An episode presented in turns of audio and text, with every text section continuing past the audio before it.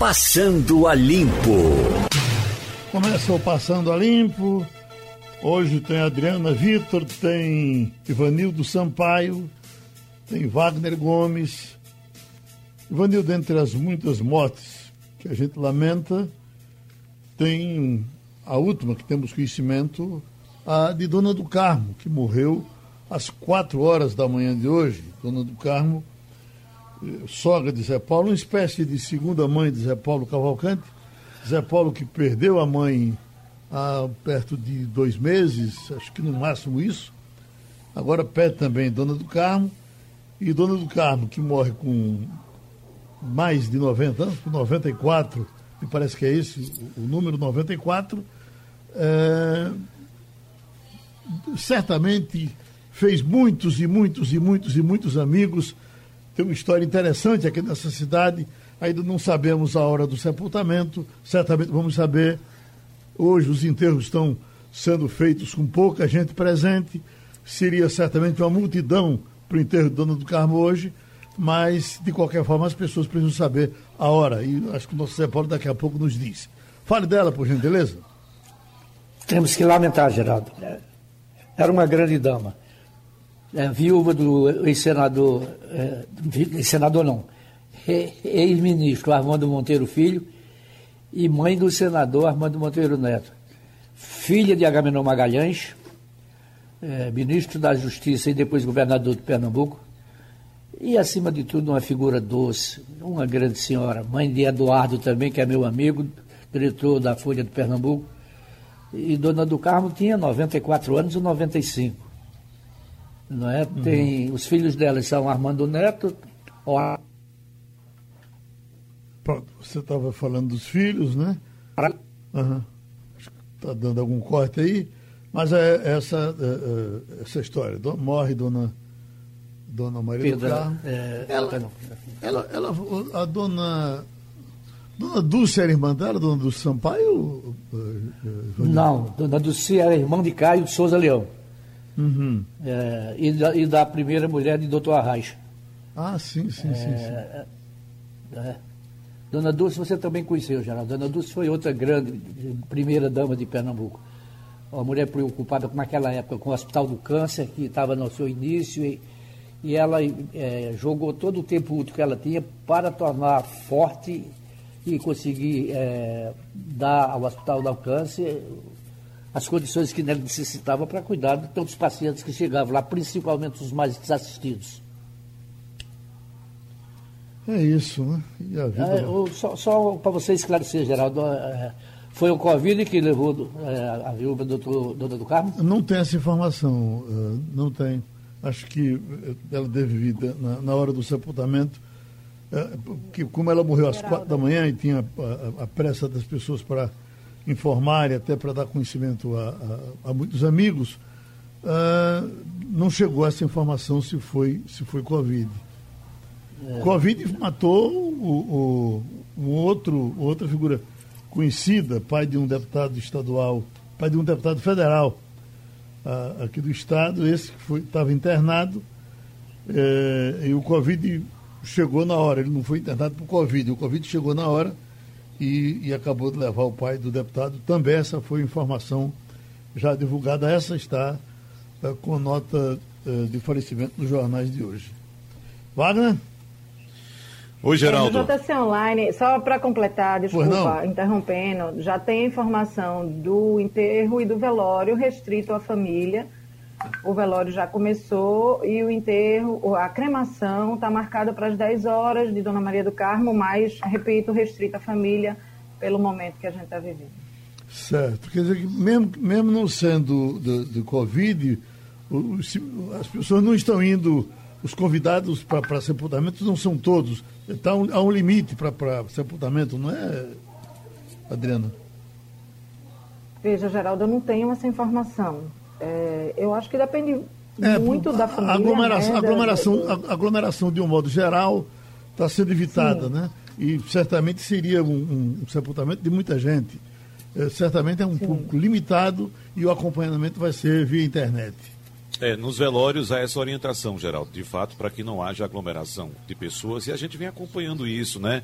é, grandes, grandes nomes, grandes personalidades que se foram durante esse período e não tiveram suas devidas homenagens. Né? Uhum. Infelizmente, esse é mais um lado cruel dessa pandemia que a gente sequer pode se despedir daquelas pessoas, tanto aquelas pessoas que a gente gosta, aquelas pessoas próximas, como também aquelas pessoas que mesmo que não são próximas de nós, mas são pessoas importantes e que merecem toda a homenagem. É isso. Nossa tristeza vai também para a doutora Letícia, enfim, para toda a família de Dona do Carmo, figura muito simpática. Todas as pessoas que chegaram perto dela ficaram felizes, como era também gente da melhor qualidade, doutor Armando Monteiro Neto. Ô Geraldo, ela era primo também do ex-governador eh, Roberto Magalhães. Sim, quer dizer, ela era, ela era filha de Agamenon? Ela era filha de Agamenon. Tá vendo aí? Bom. E Roberto era sobrinho. É, uhum. Eu estou vendo aqui uma informação. É, certamente o pessoal vai falar de, de interferência do Supremo. Já chegou? O pessoal vai falar de interferência do Supremo na vida do, do governo é, federal, mas teve uma decisão, Wagner, do, do, do ministro Barroso, porque ah, já está com ele? Então, pronto. Vamos trazer a palavra do, do secretário Pedro Eurico, porque tivemos essa decisão de um veto do presidente da República com relação aos presídios, que, eh, onde as máscaras uh, não seriam permitidas, seriam permitidas, mas uh, seriam vetadas no presídio, uh, vetada a obrigatoriedade e me parece que o, o, o, secretário tem uma opinião firmada com relação a isso e quer expor para a gente. Pois não, secretário?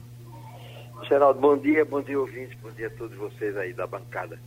É o seguinte, é, nós tomamos conhecimento, evidentemente, da publicação do veto do senhor presidente da República e, diante disso, nós cuidamos de reunir os secretários de Justiça de todo o Brasil. Fizemos isso na na terça-feira e, por unanimidade, todos os 27 estados, incluídos o Distrito Federal, nós vamos manter a obrigatoriedade de uso das máscaras para os presos, para os policiais penais e demais servidores dentro das unidades. Por que os estados tomaram essa decisão? Primeiro, porque tem competência definida pelo Supremo Tribunal Federal. Segundo, porque Nesse, nessa pandemia, o sistema prisional era um alvo é, óbvio de contaminação. E desde o dia 12 de março, nós fechamos as unidades no Brasil inteiro e isso teve um resultado muito positivo na medida em que nós controlamos, Geraldo, a ocorrência de, de, de, de crescimento da pandemia. De que forma? Hoje nós temos 680 é, presos que foram é, suspe considerados suspeitos de, de coronavírus. Desses 190 foram testados positivos. 80% já voltaram ao convívio, ou seja, já cumpriram a quarentena e já saíram de perigo. E nós só temos um preso interno, interno em hospital, e tivemos seis óbitos ao longo desses quase quatro meses. Igual sorte com os policiais penais também. Foram 150 deles testados, os que foram positivados foram enviados, foram é, deixados em residência em isolamento social, né, em quarentena. A grande maioria já voltou ao trabalho e nós tivemos, infelizmente, somente um óbito. Uhum. Wagner? Secretário Pedro Rico, é, como o senhor bem disse, os estados e municípios têm autonomia reconhecida pelo Supremo Tribunal Federal para adotar as medidas necessárias e cabíveis no combate à, à Covid-19. Em algum momento, já que o senhor participou dessa, dessa decisão junto com os estados, houve alguma indecisão em relação a essa questão do uso de máscara nos presídios, secretário? Olha, é, infelizmente a gente não. A gente, bom, nós tivemos a decisão unânime dos secretários, inclusive de manter as unidades fechadas. Né? Ou seja, não permitir as visitas ainda a, pelo menos até o dia 31. Mas eu disse, infelizmente, nós estamos tendo, sofrendo, evidentemente, uma pressão muito grande dos familiares, e eu quero falar aqui dos familiares, que eles têm que se preocupar com a vida dos seus, dos seus familiares que estão presos. Né? Então, essa coisa de se liberar é o mais fácil, mas se a gente libera, o risco vai ser elevado. Então, nós temos que ter controle sobre isso. Que não passa somente, Wagner, pelo uso da máscara, a obrigatoriedade da máscara. Mas nós estamos fazendo a sanitização diária de todas as celas, de todas as unidades dos presídios do Estado. E com isso a gente vem segurando essa situação. Qualquer preso suspeito, ele fica é, retido em quarentena dentro da própria unidade e dentro dessas áreas nós pegamos é, ou enfermarias ou salas de aula das escolas que estão sem funcionar, transformamos em alojamento para essas pessoas poderem ficando isoladas ao final de 14 dias se não tiverem nenhuma complicação, nenhuma repercussão grave, voltarem ao convívio normal, que é o que está acontecendo. Evandro Sampaio, alguma coisa sobre os presídios? Eu queria perguntar ao secretário qual foi o impacto da pandemia na vida normal eh, da secretaria. Por exemplo, tribunal de júri, os presos que deviam estar indo a julgamento, eh, os avarais de futuras que deviam estar sendo executados. Como é que ficou tudo isso? Ah, Ivanildo, é, é uma excelente pergunta. Juntamente com o Poder Judiciário e e o Ministério Público, nós cuidamos lá no mês de março, logo no início, de fazer uma suspensão de apresentação de presos para audiências presenciais nesse período. E aí nós avançamos nas, nas videoconferências, nas teleaudiências. Instalamos esses equipamentos, inclusive com apoio financeiro do próprio tribunal e também do, da Justiça Federal em Pernambuco. Nós instalamos esses equipamentos, estamos fazendo as audiências e só excepcionalmente é apresentado preso. Então, essa é a, o caminho que se tomou. Agora, dia 20, o tribunal vai voltar à sua plena atividade. Mas eu acho, Ivanildo, que essa questão da videoconferência, ela veio para ficar até porque não somente do ponto de vista da economia financeira, mas principalmente com redução de, de, de risco, de dano, de resgate de presos. Né? E são cada vez mais é, assintosos, afoitos, essas quadrilhas tentando resgatar presos, que é o que tivemos agora na madrugada de hoje lá do presídio de Limoeiro. Secretário, justamente sobre isso eu queria lhe fazer uma pergunta. Houve uma fuga, é, uma destruição de muro, uma invasão de um carro na penitenciária, doutor Enio Pessoa Guerra, em Limoeiro, por volta das 4 horas da manhã. Pelo menos 25 presos, segundo as primeiras informações. É, deixaram o presídio, conseguiram fugir. Eu queria saber se o senhor já tem esse número, porque eu estou com a nota aqui da Secretaria de Ressocialização mas gostaria de saber se já tem o número exato e se alguém já foi recapturado. O que, é que aconteceu tem... lá em Lemoeiro? Olha, foi uma ação de muita ousadia, aliás, a mais ousada que nós tivemos aqui nos últimos 10 anos, porque eles não explodiram somente a muralha externa. Eles ingressaram na unidade e foram diretamente para o pavilhão onde tinham presos de elevada periculosidade explodiram a parede é, dessa área e aí conseguiram ingressar e tirar, saíram 27 presos. E não vou negar, alguns de elevada periculosidade.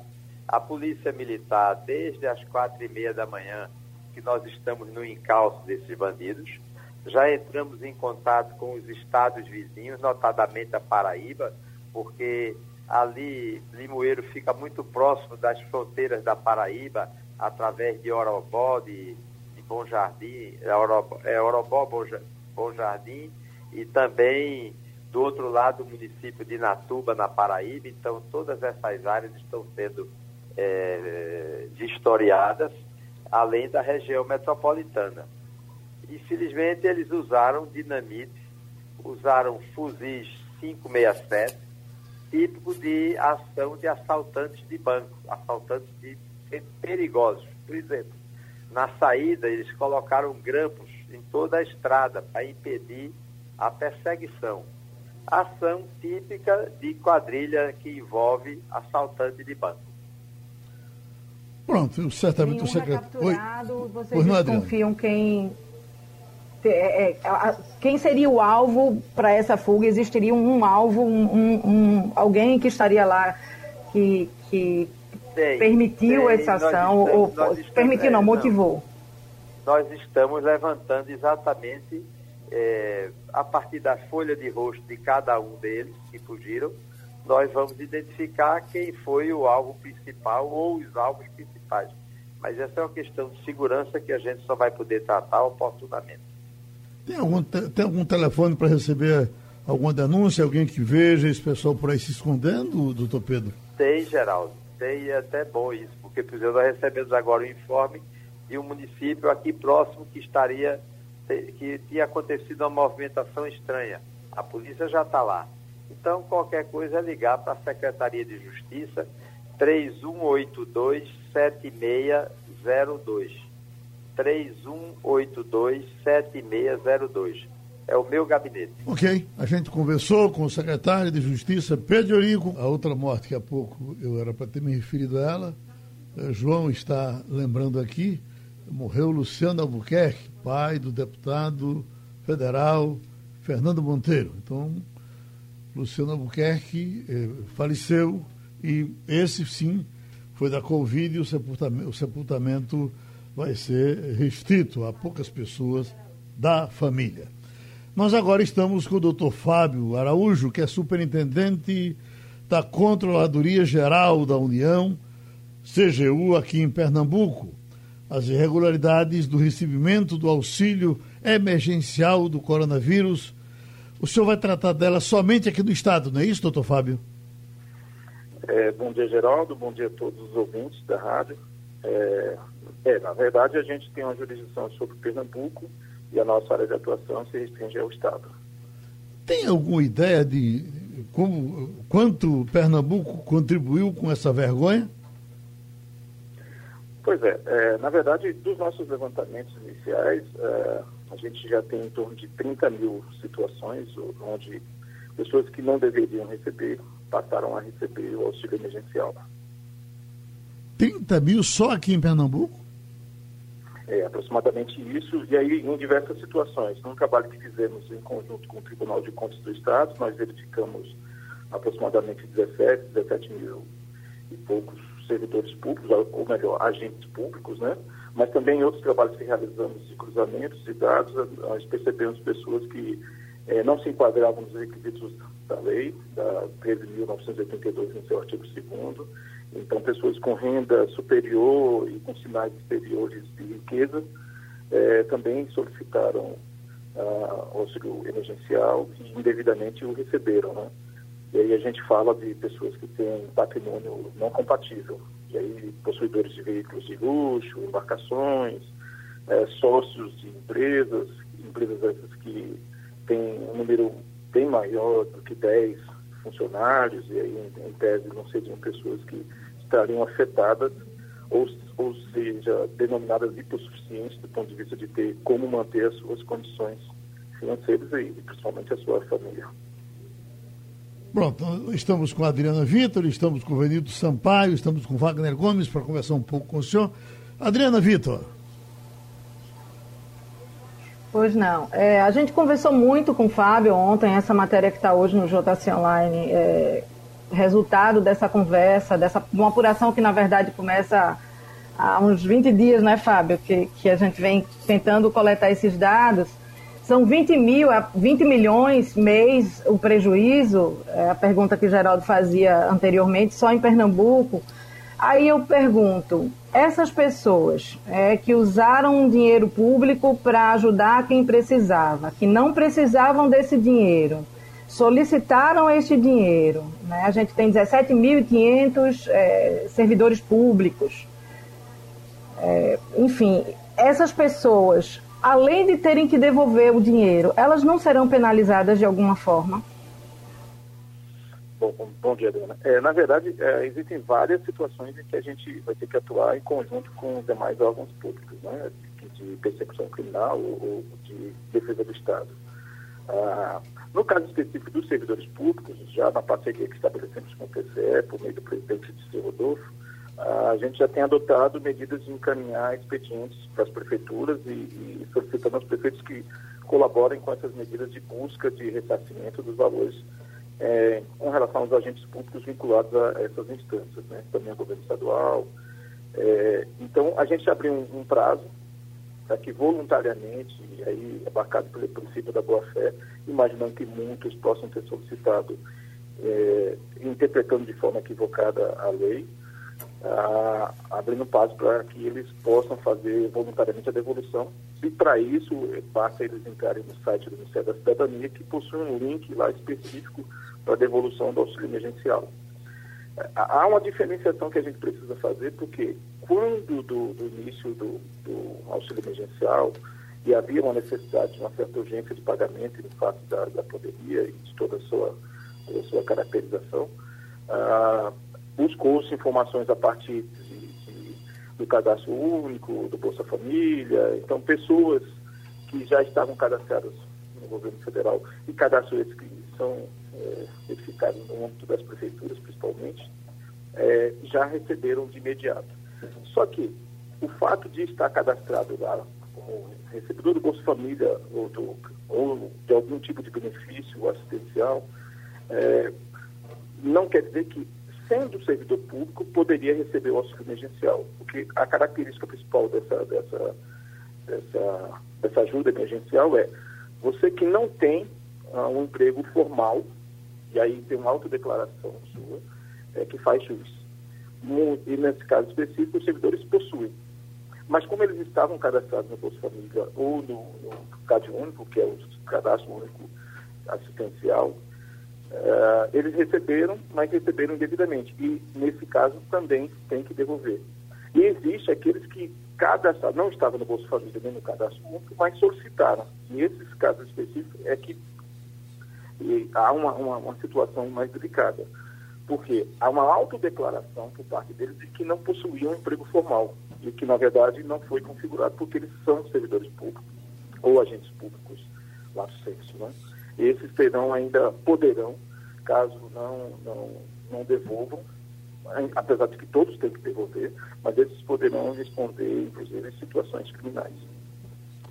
Agora... Aí, de outra banda, tem todos os outros que a gente também verificou, que aí entra na questão da renda. Esses também serão notificados, terão um prazo para poder fazer a devolução, Uh, ainda pelo princípio da boa-fé, vamos colocar assim, eles podem também uh, acessar o site do Ministério da Cidadania, preparar a GRU e fazer a devolução voluntariamente.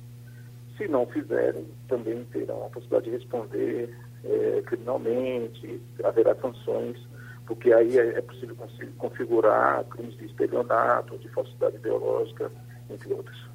Uh, uh, doutor Fábio, fala-se também de muita gente que usou CPFs de outras pessoas.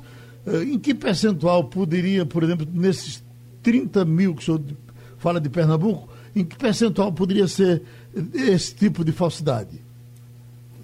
Bom, é, bom, Geraldo, a gente não tem ainda um, um, como classificar esse percentual, porque de toda sorte é preciso que a pessoa que, a, bom, eu tive meu nome vinculado, mas não fui eu quem fez essa solicitação.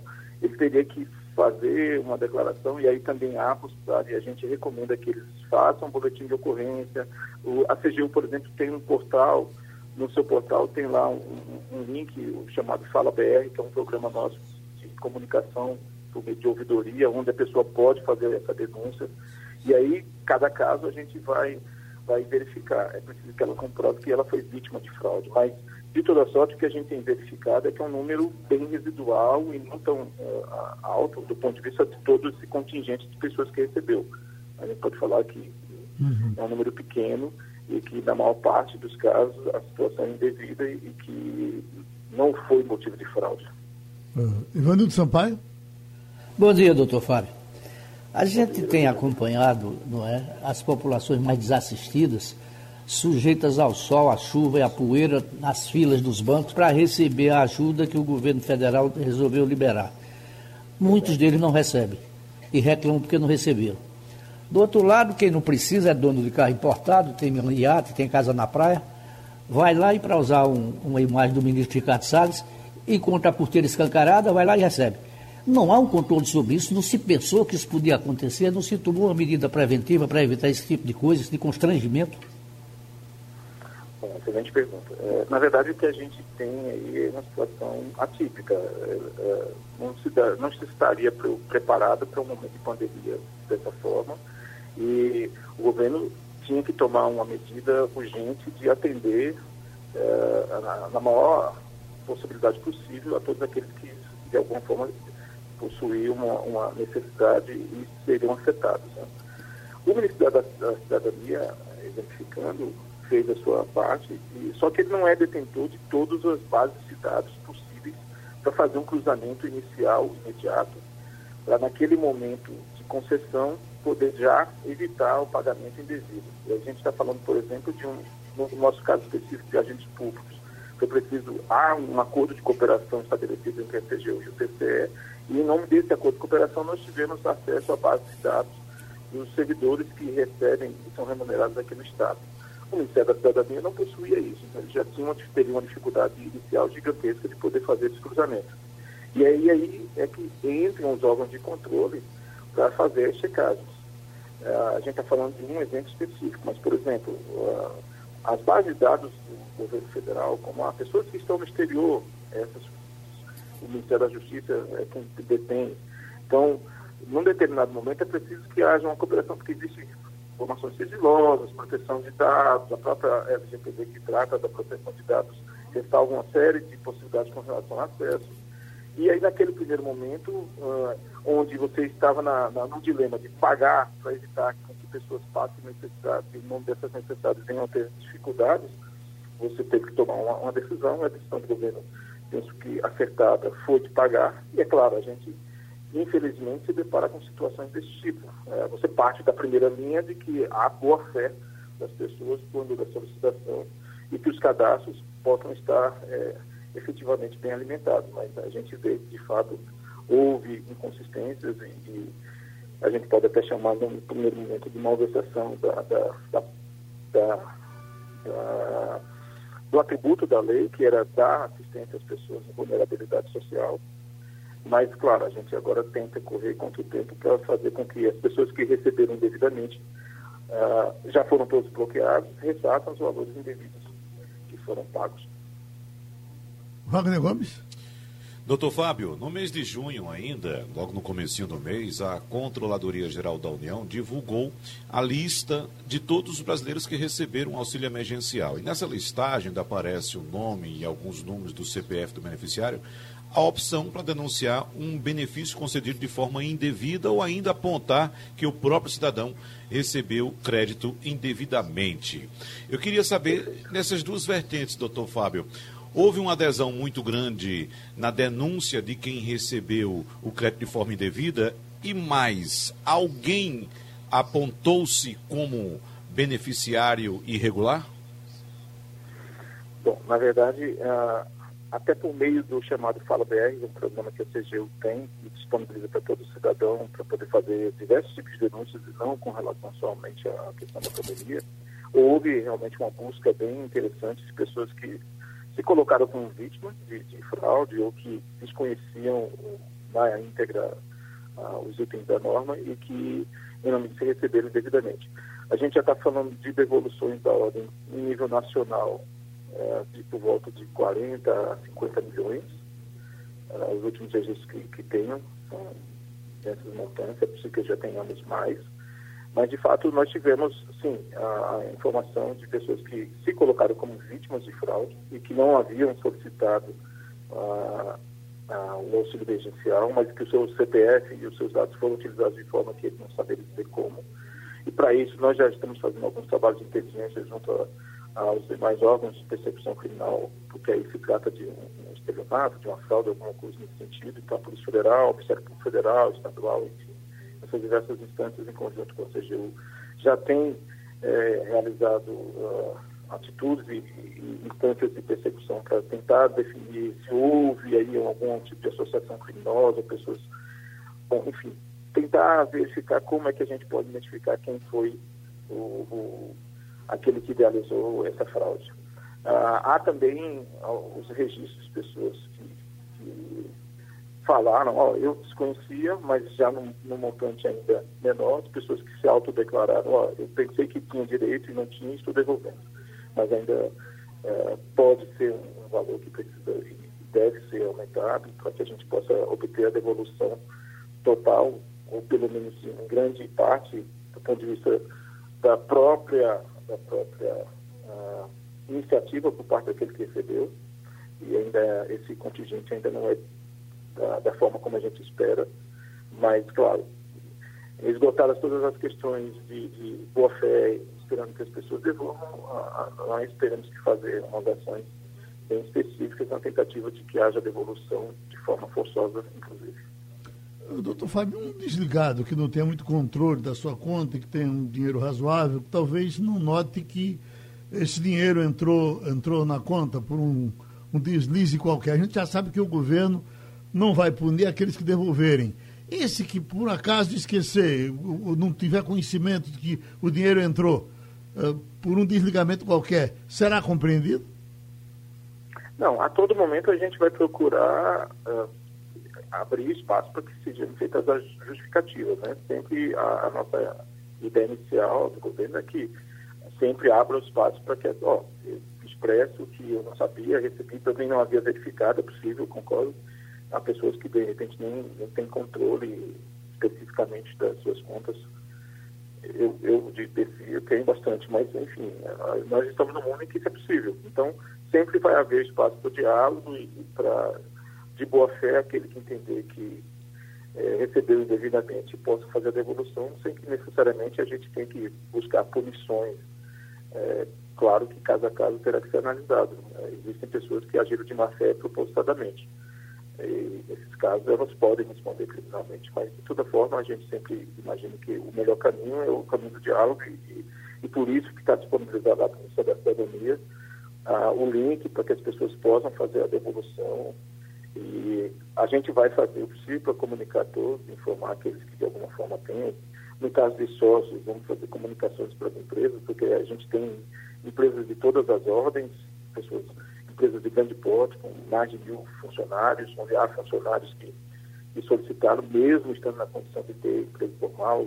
Existem aí associações de advogados, existem hospitais, consultoras, existem várias e várias ah, eh, empresas onde os seus funcionários fizeram solicitação. Penso eu que por entender que possuíam a, a, o direito, mas como a lei própria diz, quem tem emprego formal não pode poderia ser beneficiário.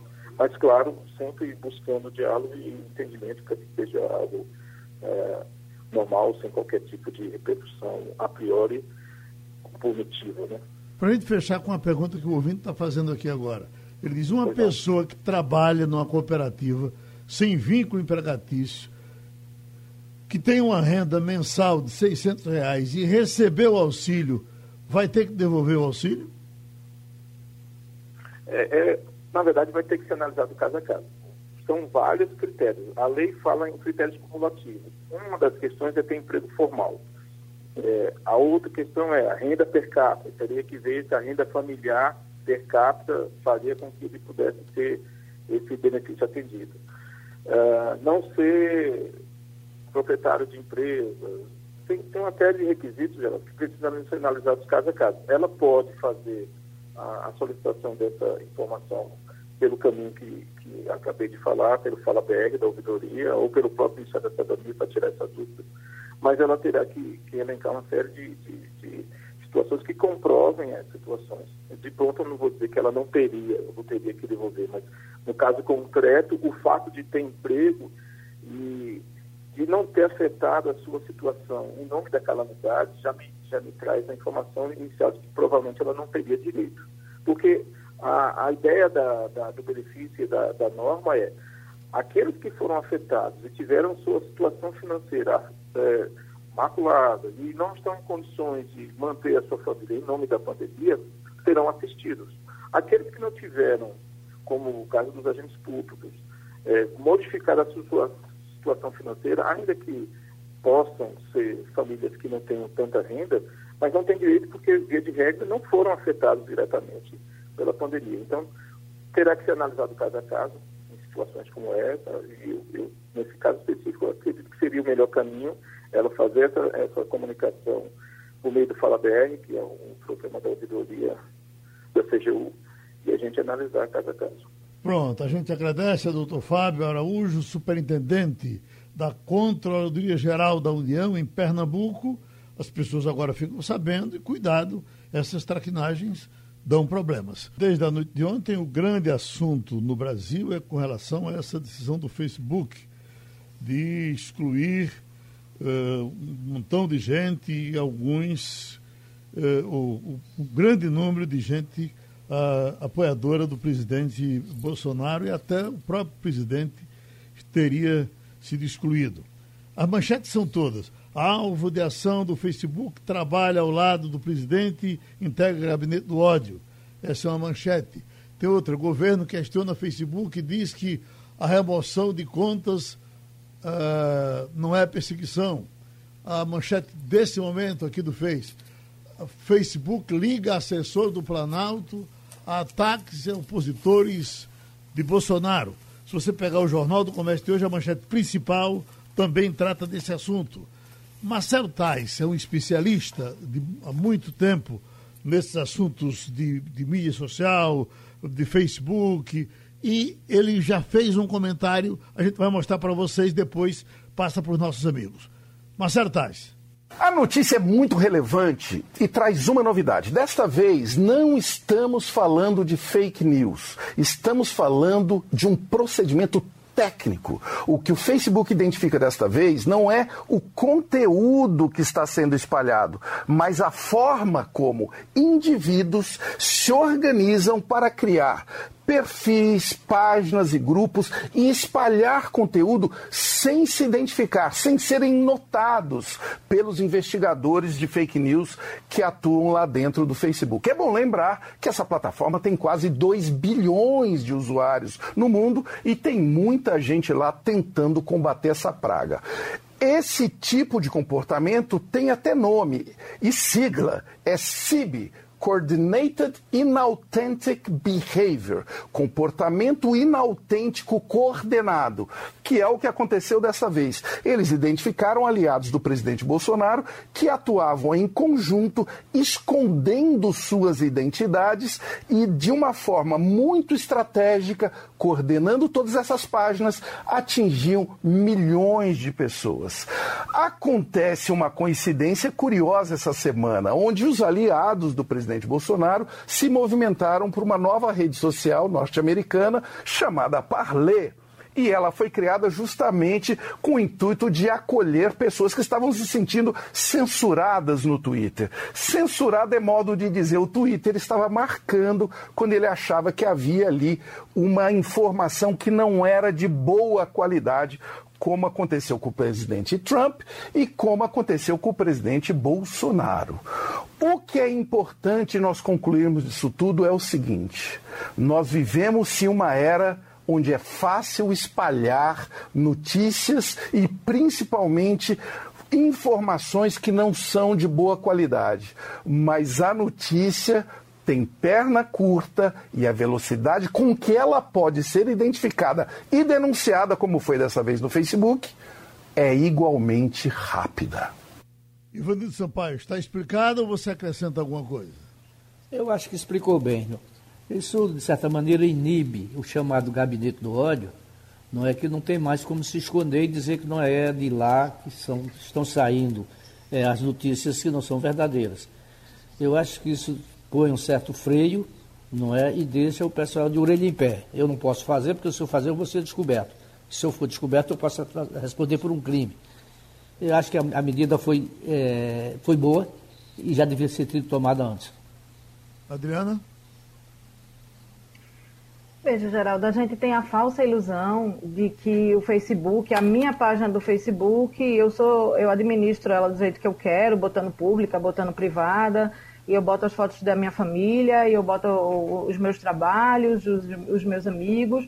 Só que por trás disso existe uma empresa privada criada por um cidadão chamado Mark Zuckerberg, que administra tudo isso, tem todos os nossos dados, já respondeu inclusive por isso, por vazamento dos nossos dados. E mais do que isso, ele vai responder se estas páginas forem usadas de forma criminosa. Porque, em última instância, há uma administração e uma responsabilidade sobre isso. A falsa ilusão de que a internet é uma terra de ninguém, ela é muito poderosa, mas é uma terra com dono e, é, e precisa ser uma terra com responsabilidade. Então, quando eu vi, acho que o, o Flávio Bolsonaro, um dos filhos do presidente, dizer que isso é um atentado à democracia, é, porque não permitia o livre manifestar das pessoas. Atentar contra a democracia, sob o meu ponto de vista, é quando você espalha notícias que não são verdadeiras e trata-as como se fossem. Wagner, Aí isso eu acho gravíssimo. Uhum. Wagner? O, o Geraldo, é, Adriana toca num ponto importantíssimo e fundamental para quem trabalha com comunicação: responsabilidade.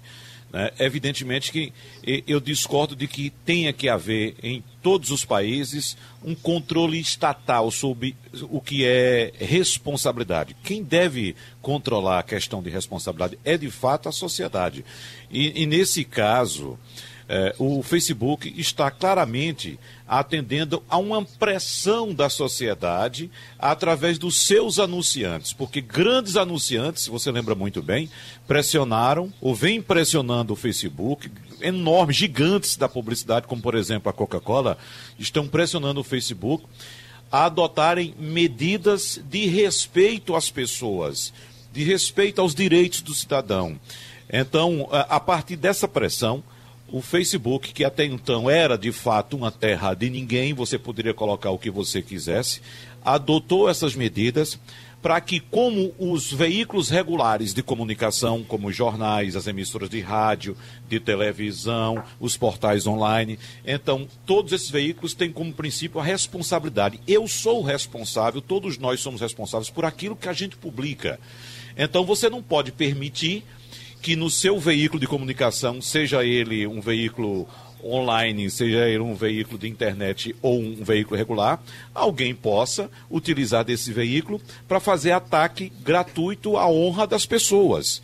Né? Uh, atacar as pessoas gratuitamente e também utilizar-se de mentiras para levar sua mensagem. Então o Facebook está adotando essa postura agora, depois dessa pressão que sofreu, e essa postura, Geraldo, do Facebook de ter apresentado esse relatório ontem, que sacudiu aqui uh, uh, a, a República, já começa a surtir efeitos, porque nós temos várias frentes investigando uh, notícias falsas da internet, as famosas fake news. Por exemplo, a CPI que investiga as fake news, vai solicitar já ao Facebook o material de contas falsas removidas da rede que eram ligadas à família Bolsonaro. A comissão, inclusive, deve voltar a funcionar já um mês que vem. E o primeiro a apresentar requerimento foi o senador Randolfo Rodrigues, que é da rede do Amapá, que pediu que o Facebook, inclusive, preserve todo o conteúdo disponível das páginas ligadas a esse esquema. E tem outras frentes também. Por exemplo, nós temos o inquérito das fake news no Supremo Tribunal Federal. Nós temos também a lei das fake news, que está ainda em tramitação no Congresso Nacional, e temos um processo, ou vários processos contra a chapa Bolsonaro-Mourão no Tribunal Superior Eleitoral. Então deve haver uma comunicação entre esses órgãos e nós, temos, nós, devemos ter consequências muito graves ainda a respeito dessa revelação feita pelo Facebook. E aqui eu quero aproveitar para alertar as pessoas que nos escutam agora. E repito, nós que trabalhamos em veículos regulares de imprensa, nós temos o preceito fundamental da responsabilidade. Repito, nós somos responsáveis por aquilo que a gente publica. Então, existe uma variante que determina tudo que é publicado antes de que, por exemplo, alguém provoque a justiça para tomar alguma atitude. Essa variante é o tempo. O tempo apareceu agora e mostrou que muito do, do, daquilo que você consome na internet, muita coisa mesmo, é mentira. Então, é, ver, é verdade que essas pessoas que trabalhavam é, é, publicando essas mentiras não vão arredar o pé nem tão cedo. Mas você que consumiu esse tipo de, de informação, faça um exame, reveja o que você lia, reveja o que você escutava e perceba agora de onde vem, qual a fonte do material que você consumia e perceba que você estava consumindo, na verdade, notícia falsa. Então, o tempo dá a resposta para tudo, Geraldo. Com relação ao plano real, nós tivemos um, no momento, inclusive, que o plano está perto de aniversariar, algumas. Eh, o pessoal do PSDB está preparando umas homenagens, e antes da homenagem chegou o ministro Paulo Guedes eh, dando uma lapada no Plano Real. O Plano Real tem inclusive um fazendo história aqui de Itamar Franco, foi do governo Itamar Franco que esse plano foi implantado, todo mundo sabe da participação de Fernando Henrique no plano, mas o governo era de Itamar Franco. Escute Itamar. Rádio Jornal, a estação primeira da notícia, fazendo história. O real é a conquista política de todo o povo brasileiro, exausto das injustiças, que a inflação agrava. Só o povo, com a sua vigilância e seu empenho ético, poderá assegurar-lhe êxito permanente. Rádio Jornal. Bom, nós já estamos com o economista Sérgio Buarque mas, Wagner, você se lembra mais ou menos as palavras do, do, do ministro com relação ao, ao, plano? Diz que o plano foi feito para favorecer a bancos, etc. e tal. O ministro atacou o plano, o plano, real, né, Geraldo? Eu acredito, na verdade, que Paulo Guedes está buscando apenas uma cortina de fumaça para tentar justificar a inoperância do ministério dele. Que ele é, é, vendeu-se aí como sendo um liberal inveterado, que ia recuperar a economia, que o Brasil ia crescer, e a gente está vendo aí uma estagnação total. É claro que temos aí, é, nós temos aí uma, uma questão muito séria devido à pandemia. Né? Então, a, a pandemia, claro, derrubou a economia do mundo todo. Mas antes mesmo da pandemia, qual era a resposta da economia do Brasil? A gente não viu nenhum resultado, nada. As reformas ficaram empacadas no Congresso. A reforma da Previdência que foi aprovada, uh, eu acredito com, que porventura do próprio Congresso, que foi atrás, mesmo se arrastando durante o ano inteiro, mas o resto está tudo parado. A gente não vê nenhuma ação da economia e o resultado é esse que estamos vendo aí. Doutor Sérgio, achou estranha essa posição do ministro ou ele pode ter razão em algum aspecto? Geraldo, na verdade, não tem nada de estranho. O, o, Paulo Guedes já foi contra o Plano Real lá atrás, quando foi lançado. Ele era um dos que criticava. Aliás, quem criticava com destaque era o PT, Paulo Guedes e o Bolsonaro, deputado federal na época, estavam juntos dizendo que era um estalionato eleitoral, que era só para ganhar eleição, etc. Agora, o problema do Paulo Guedes principal é porque ele tem uma ideia fixa de que o Brasil é um país com um sistema social-democrata e ele diz que quer destruir. Ele quer fazer as reformas, ele disse isso. Vamos fazer as reformas, reforma do Estado, para acabar com a social-democracia no Brasil. Brasil não tem social-democracia nenhuma. Social-democracia não é distribuição de renda é distribuição, principalmente, dos grandes, o que chama ativos sociais. Saneamento. O Brasil tem 100 milhões de pessoas sem acesso a esgoto. Que país, que social-democracia é essa? Educação. O Brasil está nos penúltimos lugares na, no ranking de notas do.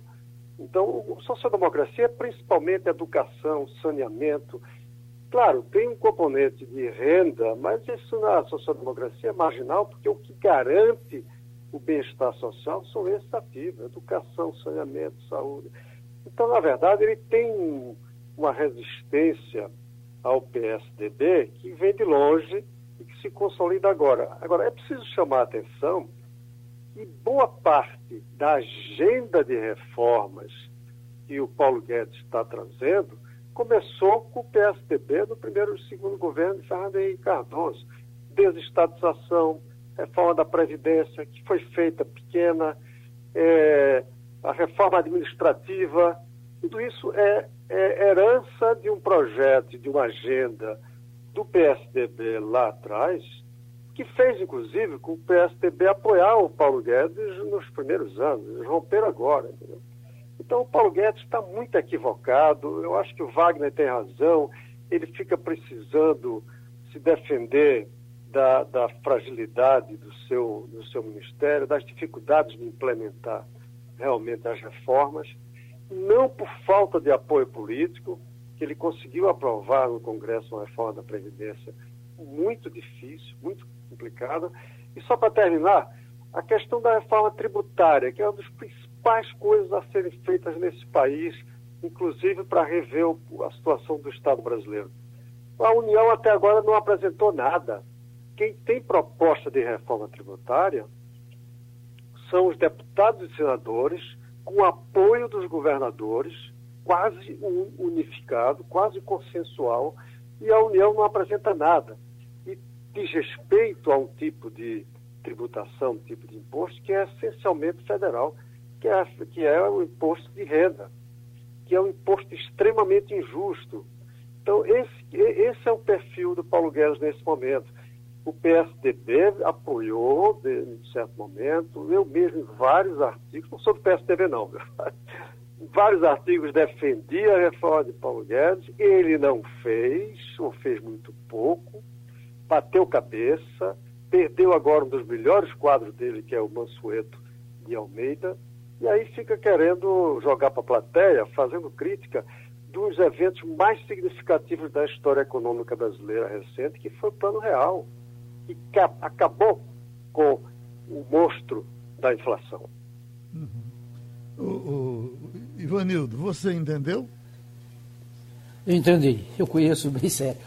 Ô, ô Sérgio, é, me diga uma coisa, é, o ministro é, Paulo Guedes é apontado como seguidor fiel, quase fanático da chamada Escola de Chicago.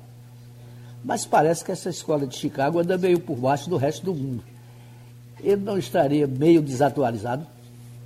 É, veja, tem um detalhe importante que é o seguinte: as reformas que Paulo Guedes tenta implementar, que seriam inspiradas no liberalismo econômico, na escola de Chicago, elas são necessárias. Agora, elas são necessárias não, como ele diz, para acabar com a social-democracia no Brasil. Elas são necessárias para recuperar a capacidade do Estado de investir, do meu ponto de vista, precisamente para poder construir uma sociedade mais justa que se aproxima do, do, dos, do, das propostas da social-democracia. O problema do Brasil hoje é que o Estado está falido e ele tem razão em querer reestruturar. Eu, é, ontem saiu um artigo meu no Jornal do Comércio que diz, olha, as reformas foram adiadas, mas elas têm que voltar e vão voltar mais importantes ainda, porque vão precisar recuperar um Estado que, se já estava ruim, agora está cambaleando. Né? Então, eu não sou contra as propostas de reforma que tenham inspiração liberal, mas é como um propósito de fazer depois o Estado investir fortemente. Essa polêmica de Estado máximo, Estado mínimo, é uma grande bobagem. Na verdade, eu, eu tenho dito o seguinte: a gente precisa de menos Estado na atividade produtiva, por isso eu sou a favor da desestatização, mas precisamos de muito, muito, muito mais Estado nos investimentos sociais, na educação, no saneamento, mesmo com parceria privada. A gente precisa de muito mais Estado. Agora, não é mais ou menos Estado, é mais ou menos Estado aonde? Em que funções? Em que áreas? Então, na área social, na área desse que eu estou chamando dos ativos sociais, precisa de muito mais Estado. Agora, para isso, precisa tirar ele de atividades que o setor privado pode tocar. Isso eu convirjo para as ideias das reformas liberais que ele está trazendo. E acho que continuam, continuam válidas, continuam atuais. Adriana Vitor, o Plano Real lhe fez bem ou lhe fez mal? Deixa, deixa eu usar a pergunta que eu estou preparada para ela aqui, Geraldo. Eu sigo torcendo para que qualquer que seja o plano, ele faça bem a todos os brasileiros. É, o que me estranha, professor Sérgio, é, é que lá atrás, na, durante a eleição, o ministro Paulo Guedes foi uma espécie de cartão de visitas do atual presidente e o aproximou do empresariado, de pessoas com articulação no mundo político e econômico. E a dureza dessa carta do pernambucano Bruno Araújo, presidente do PSDB, onde ele diz textualmente que o ministro Paulo Guedes é um ministro da semana que vem nós vamos, que vem sempre adiando as coisas que se propôs a fazer, e encerra dizendo: ficam as perguntas. O que Paulo Guedes tem para mostrar, o que o atual ministro da Economia está esperando para começar a fazer alguma coisa pelo Brasil. E, em que momento se deu essa ruptura? É, o, o senhor falou já sobre isso, mas eu queria é, é perceber melhor em que momento Paulo Guedes deixa de ser esse ministro que se esperava que ele fosse? É, veja, é, eu acho que o PSDB, nos primeiros momentos, apostou que o Paulo Guedes ia trazer de volta a agenda que foi do PSDB lá atrás. Exatamente o que chamava a atenção: desestatização, reforma da Previdência, reforma administrativa, restauração do Estado. Isso estava na agenda dele. O PSDB chegou até a se, se envolver em apoiar o ministro, ou pelo menos parte dele, chegou a participar do governo Bolsonaro, no que se queimou muito. E agora o, o ministro vem desqualificar, e já antes dizia isso, não, a gente quer acabar com a social-democracia. Então, eu acho que essa ruptura estava se desenhando. E aí veio essa declaração. A, a, ruptura foi agora, porque, como vê essa declaração, o, o, Bruno Araújo teve que reagir em nome do partido, fazendo esse escarcel, para dizer: não, nossa história tem um marco forte, que deve-se a Itamar Franco, mas foi conduzida por Fernando Henrique Cardoso depois do seu governo, a partir de uma concepção dos economistas mais brilhantes desse Brasil na época, e foi o Plano Real. A, a, a inflação no Brasil vinha há décadas, é herdeiro da ditadura, e a gente vinha mais décadas que uma economia praticamente sem poder funcionar. Chegou a, a, a inflação de 80% ao mês, isso comia, corroía a renda da população então foi um evento com enorme significado. Ele querer desqualificar e diminuir a importância disso é um absurdo. E aí o, a reação tem um componente meio emocional. E de fato avançou para um terreno de ruptura completa com o Paulo Guedes. Mas eu entendo que se houver novas iniciativas dirigidas para as reformas que me parecem necessárias, partidos que concordam com isso têm que apoiar, independente de não gostar da figura, menos ainda do governo, né? mas eu acho que tem que apoiar como apoiaram a reforma da Previdência. Então, essa é, é uma coisa delicada. Não se apoia o governo, não se apoia o Guedes, mas reformas que sejam bem encaminhadas, e principalmente se ele lançar uma proposta complementar à reforma da Previdência, que é a grande lacuna, na verdade, de Paulo Guedes, é não ter uma proposta que se afine com um projeto consensual de reforma tributária, que está pronto no Congresso.